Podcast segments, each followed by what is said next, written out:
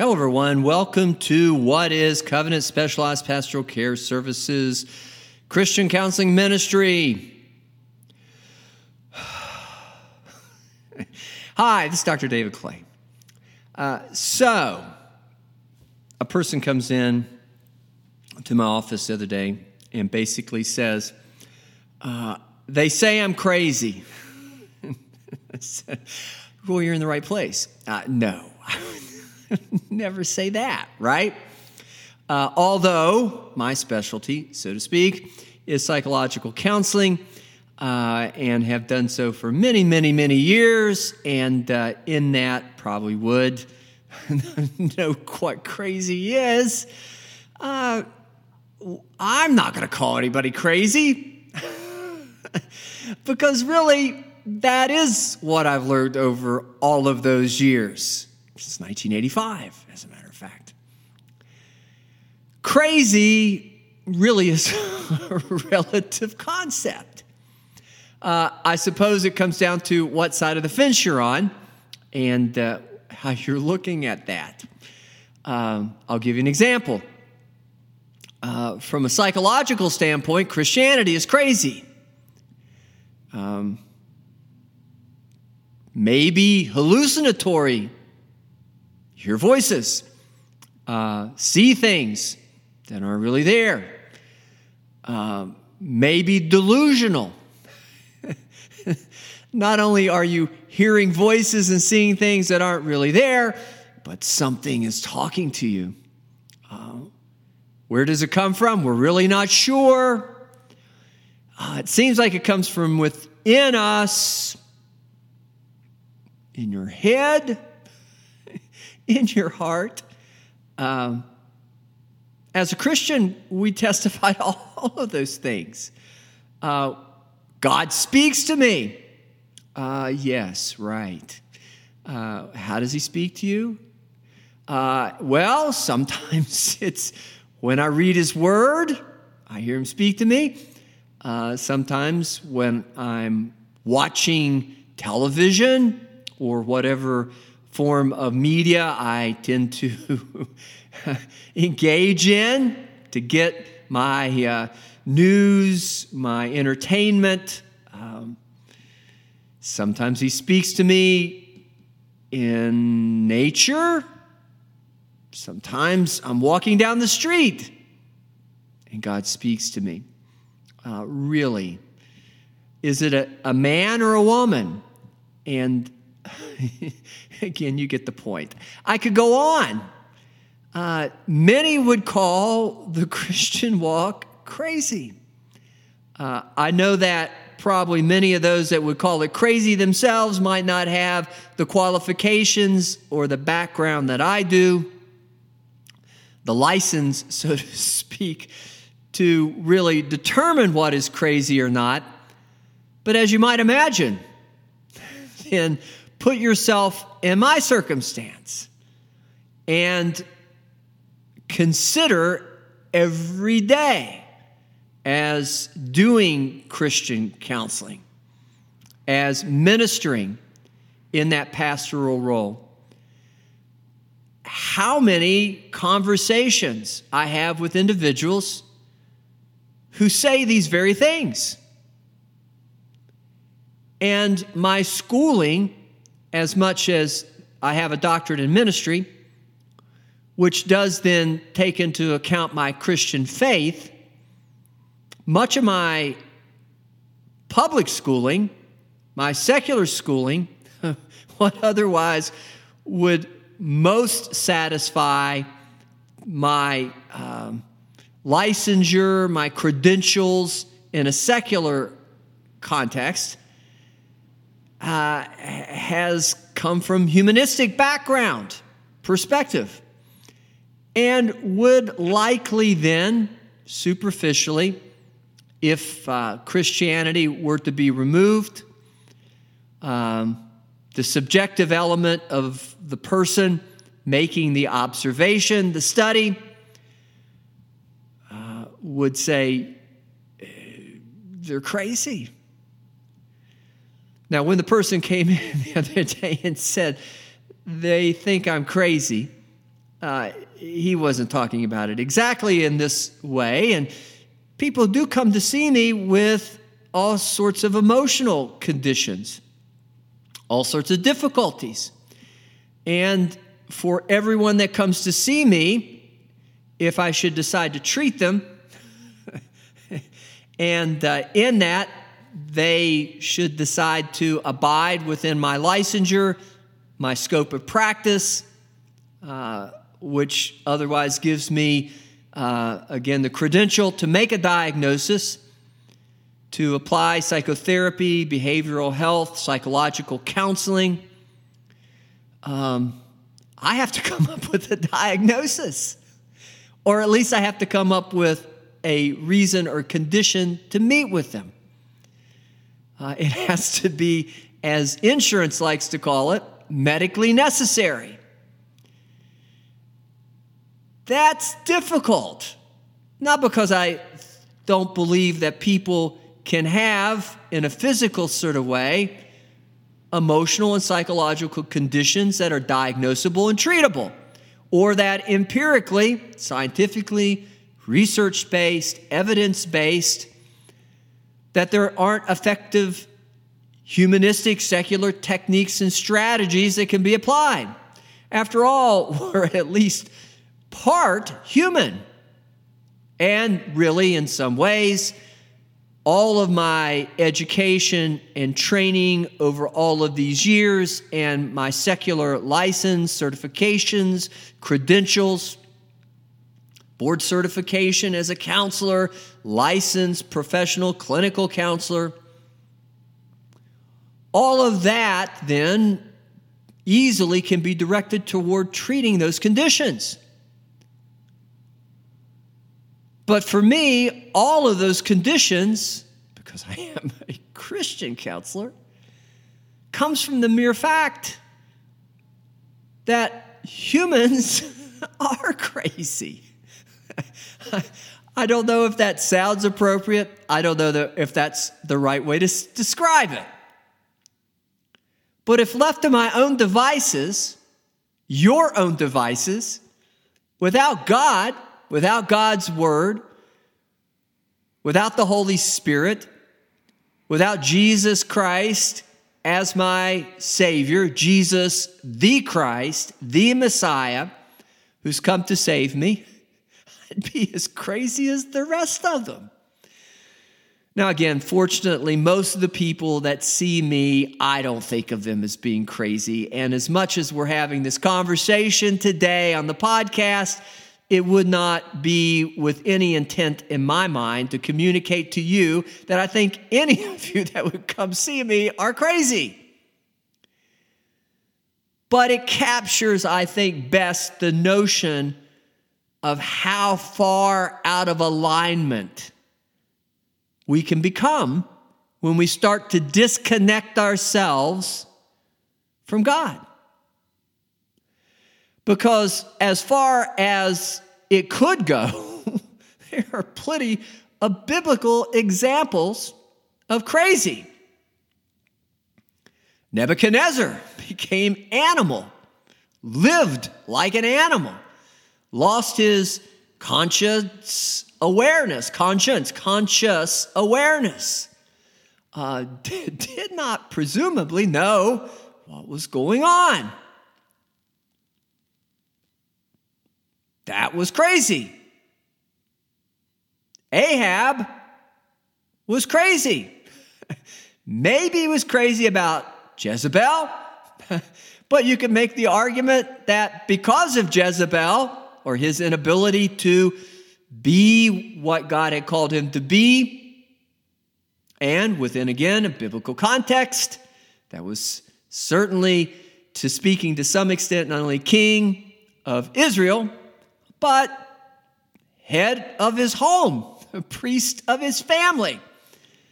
Um, failed miserably. And it wasn't just the gender issue. I don't want anybody to think that that's what I'm highlighting. Jezebel was worshiping idols, false gods, uh, things made of wood, hay, and stubble Um, clay. Again, getting back to Nebuchadnezzar, clay feet. Uh, God does elevate as well as take down many things that really aren't substantially godly. they are in the sense that God created them and He created them for a purpose and reason, but they're not honorable. At least not honorable in those godly sort of terms before Him. My humanity is not honorable. It's defiled. It's corrupted. It's corruptibility. It's easily corrupted. You can measure that in terms of the likelihood that I am, as a human, going to live any longer than a set number of years. Besides the fact that we do crazy things, our bodies get sick. Mental health, behavioral health has a physiological basis like any other physiological disease and disorder. But it's the corruptibility of our flesh. That's not divine. It is in that God made us. It probably is in this to the extent or degree that God had a purpose and reason for humans to be as we are. Not that he would have desired any of us, certainly in a spiritual dimension, to be fallen or subject to the curse. Only the devil had that intention in mind. But I'm not sure that the physical body really factors in that much. It seems to when we're in it, because there's all kinds of things that go along with it. There's joy and happiness, but there's also pain and suffering. And if you really want a good take on that, something very concise, to the point, read the book of Ecclesiastes. Thus saith the preacher. But that's not what God created us, either in or for. we are created in his image, but he's not flesh, except that he would possibly take on the dimensions, the natural expressions that he does as he inhabits the natural world, and that includes humans. But God is a spirit. That's made clear in the New Testament. And Jesus said, They that worship him, as to the Samaritan woman of the well, worship him in spirit and truth. We are created in his likeness, but his likeness is of spirit. He is creativity itself. He is life itself. There is no death in God. God is a God of the living, not the dead. My mortality, my corruptibility, my corruption, the diseases that my flesh takes on, the infirmities of my flesh, the struggles in my flesh, they are real, but only as much to dissuading me from the actual reality that I am not flesh. I inhabit flesh, I am spirit. And in that, I am God's. Careful. I don't want to say I am God. that would sound heretical. Is that the way you say that? Blasphemous? If only because I'm speaking to you now from otherwise defiled and corrupted thoughts that belong to a defiled and corrupted flesh that otherwise only can conceive of things in very, very limited terms that necessitates, requires the Holy Spirit even to give me a glimpse of what God is and the real dimensions of my existence. As Paul said, I look through a glass darkly. I can see men walking as trees. That's the first application of our salvation. But thank God, literally so, Jesus didn't stop there. He did it again, and then he could see the blind man, the New Testament, he whom Jesus healed. He could see us for what we are. We're flesh. In human terms. But in spiritual terms, we are the divine. And that is what we are more than our humanity. What's crazy, really crazy, is to calculate that in any other way. Although it is the inclination coming from flesh, easily corrupted in our flesh, to lose sight of the divine, to not understand that all these things that the humanism or humanistic would call crazy is really the reality. That's who we really are. We take on characterologically, materially, in material physical dimension and expression forms. But there's nothing that tells me that even humans are to survive. And actually, it is a good thing. Whether we measure it in a singular life, my life, your life, a lifespan, or as a species. When Jesus comes a second and final time, we are new creatures in physical manifestation, even as now we are new creatures, even in our present manifestation in Christ. Because I don't walk by sight, the physical dimension. I don't walk out of in this life out of human intellect and reasoning.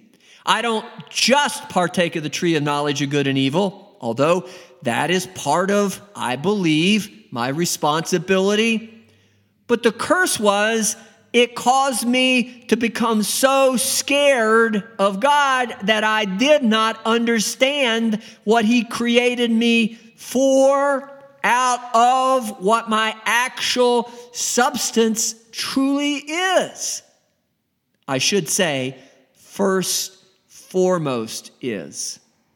Yes, I have flesh, therefore I am. Right? But I am the great I am before I am who I am. And philosophy isn't bad no matter who it was that said that. Descartes, or however you pronounce that, I don't know. I think, therefore I am. Yes, if that's all you measure it by, if that's all you see, if that's all that you operate out of, the emotion, the psychology, maybe generically so, some spiritual dimension. But if you only operate out of that, you're not going to accept Jesus as your Lord and Savior because his gospel is crazy. Now, even some Christians might at times contemplate that. Why? Because he basically lived what I'm speaking to today on the podcast.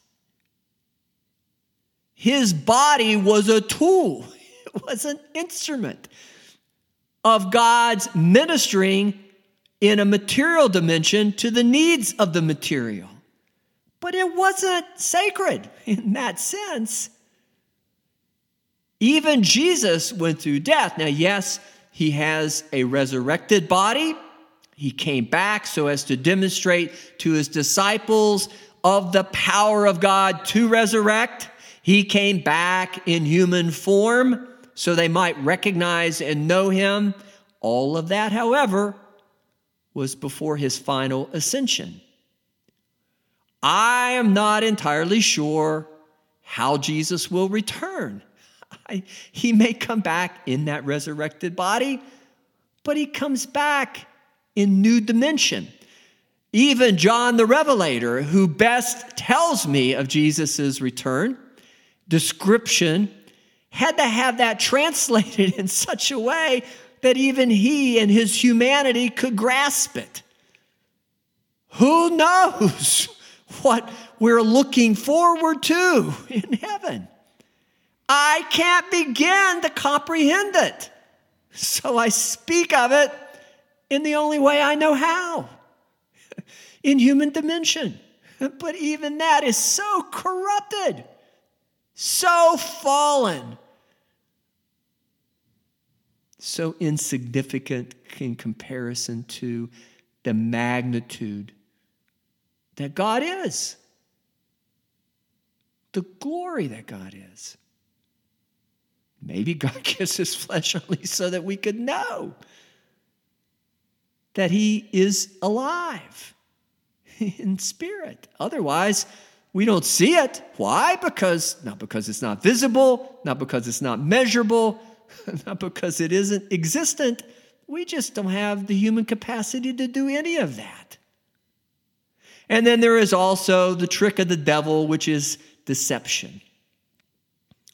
We lie and lie and lie and lie to ourselves in order just to avoid, again, the gospel of Jesus Christ, what we're speaking of today. Now, when people come see me, I understand. Sanctification is a two part process, at least it has two manifestations. There is the flesh that needs sanctification, and the Word of God, thankfully, Old and New Testament, is perfectly capable, sufficient to that. it's John the Baptist. But the other sanctification is spiritual. Now, we mature in a physical dimension. Again, it's all part of existence. It's all part of our operation. It's all part of how the human body physically matures and grows and develops and all the physical and psychological milestones that we have to pass over all the way to the end. It's our experiences, it's our knowledge, it's, it's all of that. It's knowing the word, it's knowing how to apply the word, it's meeting the physical needs. Why? Because there are physical needs. The Word of God orders and structures our life and does speak to us in that way. but that's not the ideal, the ultimate, the best way. God wants to speak to us. Because of Christ, God can speak to us and because of his desire to speak to us in those terms. He sent his son Jesus Christ so that we might have him alive within us. He speak to us, he speaks to us from within us, our heart. Yes, he inhabits the conscience, but the conscience does not necessarily mean that you're saved. There's a lot of considerate, conscientious, conscientious, conscience-based people in this world that probably does not know Jesus and will not know heaven. Why? Because they're created in the likeness of man, not God, under the image, even as Jezebel.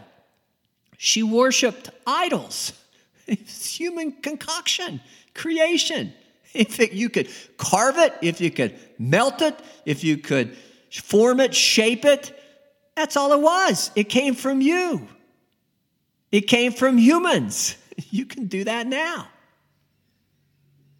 But if what we're really talking about is being created in God's image, we have no way of knowing what that is. We have no way of measuring that in any dimension except that the Word of God would begin to frame it for us, at least to the point of accepting Jesus as Lord and Savior. And even then, after that, we have the ushering in once more of the Holy Spirit's reign over our life. I say once more, I do believe at some level in our innocence, maybe right that moment we're born, but not much longer, we're pure. How long they hung out in the Garden of Eden before this level of corruption, the knowledge of good and evil, came to Adam and Eve, and then it set us all into motion in the way that the Bible depicts and the chronology of it, the chronicling of it from Genesis all the way to the book of Revelation, all of that is part of the transformation and transfiguration process. Again, individually, but even as a species. God's preparing us not only for life in the flesh, as with the Old Testament, but He's preparing us at the same time and then with the full dispensation of the Holy Spirit first activated or reactivated from within us for our rightful inheritance of exiting the flesh and the material, at least the dimension of humanity, for our heavenly presence or homecoming. The wedding feast of the Lamb, where Jesus will return to marry his church, which is the bride, which is in human dimension, somewhat, but more so, we are spirit. And when he marries us as we come together as one flesh, as a husband and wife does in marriage, we become one with him. Does this sound crazy to you? For many, it is. But this is our life. All the things I treat in a more secular context, I do so because people don't get to the point of Jesus. Or as they've gotten to the point of Jesus, they reject Christ. And in so, they reject all that has gone into Christ. They reject the Word of God. They reject the Old Testament. They reject the sanctification of the Old and New Testament Word in their life. But more so, they reject the sanctification, the revitalization, the reclamation, the resurrection, the salvation that comes from Jesus Christ within us, the Holy Spirit, the hope of our glory. And what are we? We're glory. Why do we use the word glory? Because I can't describe it. I can't tell you what you are in God except in human terms. But you can feel it. It's not an emotion, but it's the way God speaks to you from within. Does it ever become an audible word? Yes. Is it a hallucination? No, it's not a hallucination. God speaks in us to us. Is it sometimes less than a word? Yes. Because sometimes, again, there's no way you can put thought on it. And words, language, really are derivative of thoughts. Whether language establishes thinking or thinking establishes language, nonetheless, it's for natural purpose of human communication. The spirit tongue, though, has no known language. God might again translate two words that you are familiar with. I have no question, doubt that He can speak to you in foreign tongues.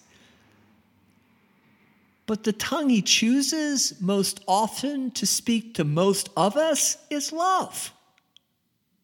Many people, secularly, humanly, think love is crazy. It's just an emotion. It's not rational. It's not reasoned. It really doesn't have much to do with this world. It really will only set you up to get taken advantage of. There's no place for forgiveness. There's no place for you turning the other cheek. There's no place for understanding in a higher order, Holy Spirit. God is a spirit, but God is, a, is love sort of way. The fruit of the Spirit is love. That, to many people, is craziness. Now, I'm glad to tell you that I'm not one of them. But I do think all the pathology that my license and credential gives me privilege to treat my education, my training, my certifications have empowered me, given me the capacity and capability, sanctioned me to treat because we've forgotten that one thing. What is that? God is love. And if we reject love and we reject forgiveness, we are automatically rejecting Christ. Because the only alternative is to crucify not only whatever it is that is the object of that, I don't know what else to call it wrath, embitterment, but we also crucify ourselves. And when we crucify others and ourselves, we really crucify Christ again. Whatever it is, it's not worth going to hell for. I've heard that all my life. It's true. But there's no reason to create a hell on earth because you are not willing either to accept the gift, accept Jesus as the Christ, the Messiah, or the gospel of Jesus Christ predicated upon the operation, the reestablishment of what we really are truly created to be in the likeness of God, the Holy Spirit, His love abiding within us and shared one unto another. That unites, that creates the body of Christ, that is the bride of Christ, that Christ will one day return for. And should you reject him in this manner and way, what are you going to expect? You're going to die anyhow. Your body is going to be diseased. It just happens. It doesn't have to be necessarily diseased, but just old age will catch you. I do think sometimes we mistaken disease for just the body is worn out. And I do believe there's some individuals that, as with Enoch, were translated. They lived to a ripe old age, not diseased. but they nonetheless did not live eternally in a natural human form. But more so, you're going to suffer all the ills psychologically, emotionally, all the things that otherwise I diagnose and treat in human regard in a behavioral health and emotional health, emotional mental health sort of context, psychological counseling. You're just going to suffer those because they are all byproducts of not having any love in your life and not allowing Christ to do what God sent him to do, which is to redeem. Yes, there will be a judgment but it won't be Jesus that'll judge you. It'll be God, and He'll judge you based on what you did with Jesus. The message, the Old and New Testament that sanctifies your body, but more importantly, Jesus Christ, the blood of Christ that sanctifies you spiritually. The day of Pentecost, when the Holy Spirit comes down upon you that is the evidence of your salvation. That's the evidence of your sanctification. Congratulations, you are restored. You are now again in Christ Jesus, one with God. You've overcome, you've made it. That's what I tell folks. We are here to help you. I'll give you what I can humanistically. There's things that I can do, there's things you might need me to do, there's things other people might be able to do, medicine wise, etc. But we don't want to rely upon that. And I am never going to think you're crazy if you're a Christian. I discern you out of the Holy Spirit first. Then, then I'll measure you up humanly because it's easy for me to tell then in terms of where you are with salvation and where you are with sanctification, both physically, bodily, as well as spiritually.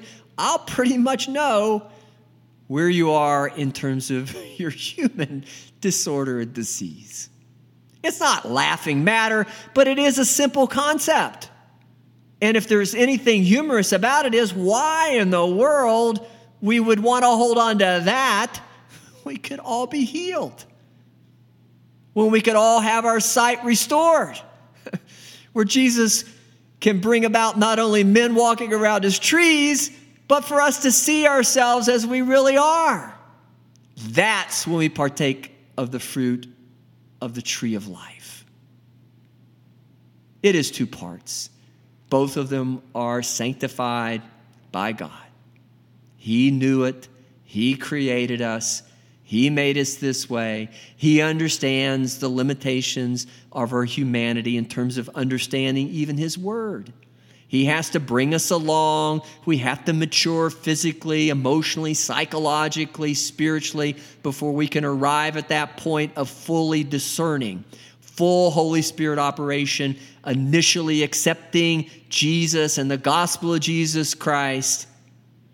But secondly, realizing the moment we've accepted Him, that we've also therein turned our life over, not only to Christ, but to God for worship, and then the Holy Spirit for utterance, leading, guidance. And He's going to tell you somehow.